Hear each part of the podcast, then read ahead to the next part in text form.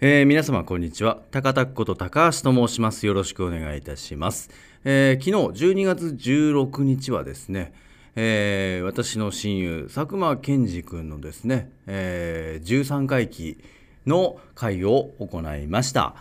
えお母様と相談をして、えご家族が使っておられた、えレストランでやりましょうということになりました。えー、お会社の方の、えー、取りまとめと、あと同級生の取りまとめが必要ということで、えー、私は同級生たちに声掛けをしました。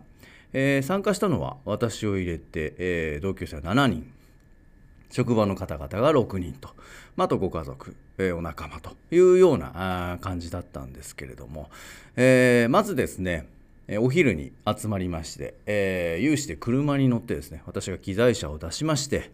えー、多摩レーンの方に行きました。道中ももちろん、えー、彼の話をしてですねおそらく初めて話すような話とかあもう何回も聞いたよっていうような話とかですね、えー、ワイワイと話しながら、えー、お墓の方に行きました。現地の石材屋さんで、えー、もう一人同級生と合流しまして、えー、お墓参りの方もしました。お墓の前でもですね、えー、思い出話なんかをちょっとしばらくしましたね、えー、昨日はとっても暖かくてですね22度ぐらいありましたけれども季節外れに暖かくて、えー、なんだかですね、えのんびりとしてしまいましたけれどもいろんな話をしました、え全員で車で戻ってきまして私の家に車を置いて、え電車で恵比寿の方に向かいました。えちょっと早く着いたので、え、駅前のビアバーでですね、えー、一杯やって、まあ、その時もいろんな話をしながらですねで、えー、ベリータというですね、えー、一軒家レストランの方に移動しました。えー、職場だった産経新聞社の皆様それから、えー、同級生と合流をしまして、えー、お父様お母様入れまして、え食事会の方をスタートさせました。まず、えー、お母様の方から挨拶をいただきですね、えー、私が献杯の挨拶をさせていただきました。まあ、私も葬儀の時にですね弔辞を読ませていただいたり、えー、折々、えー、イベントの時には挨拶をさせていただいてもういいかなと思うもう申し訳ないなと思う部分もあったんですが、えー、お母様からご指名をいただき、えー、改めて話をさせていただきました。えー、美味しい食事をいただいてですね、えー、その間もしょうもない話をしたりですね、えー、彼に関する思い出の話をしたんですけれどもで、えー、お会社の代表と事前に打ち合わせてまして、えー、少しずつみんなから話をもらおうということで全員から、えー、彼にまつわるエピソードとかそういったものを少しずつ話していただくことにしました。えー、産経新聞社の方々はですね、えー、野球担当だった時の話とか、あ、あと、えー、サッカーワールドカップの取材でドイツに行った時の話なんかも、えー、してくれまして、えー、初めて聞く話っていうのも多くてですね、えー、なんかすごく新鮮でした。なんかあのちょっとだけと言いつつですね皆さんやっぱり彼との思いとか彼とのエピソードっていうものにとっても溢れているようで。えー、ついついですね、えー、長く話してしまって申し訳ありませんと言いながらバトンタッチをしていきですね、えー、産経の皆様にお話をいただいた後は同級生の方にバトンタッチをいたしました、えー、同級生もいろんな立場の人いるんですけれどもでもなんかやっぱりもう来年50だなと思いましたねあの本当に当たり前ですけど 当時中学生小学生ぐらいから知っている、えー、連中がですねなんかとっても立派に話をしているのを聞いてなんかそれだけでもちょっと感激してしまった部分があるんですけれども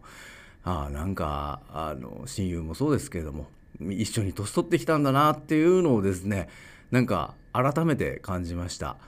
で本当に同級生たちのエピソードっていうものもすごいいい話が多くてですね気持ちにあふれてるし、まあ、もちろんその佐久間君との思い出もそうなんですがあのそれぞれみんなあの50年近い人生経験を踏まえてですね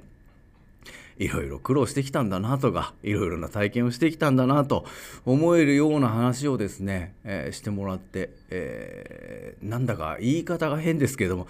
とっても興奮してしまいました。あのエキサイティングだったしなんかすごいハートフルでパワフルでなんかあんな法事ってなかなかないんじゃないかなと思うんですけどもう本当にやっぱり親友がまだつい、えー、先日まで一緒にいたかのようなとっても思いの詰まった、えー、みんないい話をしてくれてですねなんかとってもなんだろう心があの温まりましたしうんなんか興奮をしましたしあのめったにない経験をさせていただいたなというふうに思っております。やっぱりあの何回も言いますけど、うん、亡くなった方っていうのは、えー、その後はあ生きておられる方々のそれぞれの心の中に生き続けるという話はもう何回もしてきましたけれども改めて12年経っても、えー、干支が変わっても一周してもいま、えー、だに、えー、力強くそれぞれのみんなの心の中に生きてるんだな本当に濃い人だったんだなっていうのを改めて思いました。まあ、あの私も話の中にしたんですが12年前の、えー、この時期というのは、えー、東日本大震災が春に起きまして、えー、それにようやくうんその騒動に慣れてきたというか落ち着いてきたというような、え感じの時期でした。12年後の今年の年末はですね長く続いたコロナの影響っていうものをだんだんだんだんみんなが慣れてきたといいますか、えー、少しずつ対処の仕方が分かってきて、えー、さあこれからというような時期ですけれどもなんだか12年経って同じようなあ環境だななんていうふうに思いながらですね、えー、12年経ってうん49歳の我が親友は今世の中を見てどう思うだろうなみたいなことも改めて考えたりもしました。まあ同級生たちもそうですけれども 少しずつ頭が薄くなってきたり、えー、白髪が増えたりしてますけどおそらく彼もあ顎ひげに白髪が混じりながらですね、えー、これをしゃくりながら、えー、な言った通りだろうみたいな感じで、えー、見た目とその知識とそういったものがいろいろなものがマッチしてくるような、うん、説得力のある年齢になってんだろうななんて思いますし、えー、もうとにかく阪神ファンでしたから、うん、今年の優勝というものをどう受け止めてたんだろうなとか、うん、本当にいろんなことを考えたりもします。なんかなんかそういう自分の中だけで考えていたあ彼のことというのがですねもう本当に参加されていた皆さんの中にも、うん、すごく強くあってそういったものを共有できたというですね本当に、えー、本来法事としてあるべき姿だったと思いますしあんなに笑って、えー、盛り上がって酒もたくさん飲んだ法事というのはですねもうないのかなっていうぐらいあのー、新鮮な、うん、回でした。あのお父様お母様本当に主催していただいてありがとうございました。あのぜひですね、うん、今後も、うん、折々、えー、あの規模でできるかどうかは分かりませんけどもたとえ規模が小さくなったとしてもですね、えー、みんなの心の中にあふれる、えー、佐久間健二君をですね時々引っ張り出して、えー、ほらほらと見せ合うような回というのはですねえー、我々が生きている限り続けていきたいななんて思ったりもしております。えー、とにかくですねうんこの頻度で更新するってあんま考えてなかったんですけどあまりにも昨日の回は良かったのと、えー、なんかこういったことをですね、えー、ちょっとでもいいから記録しておこうと改めて思ったのでお話をさせていただきました。今日のところはそんなところです。それでは皆様今日も元気にお過ごしください。ありがとうございました。それでは。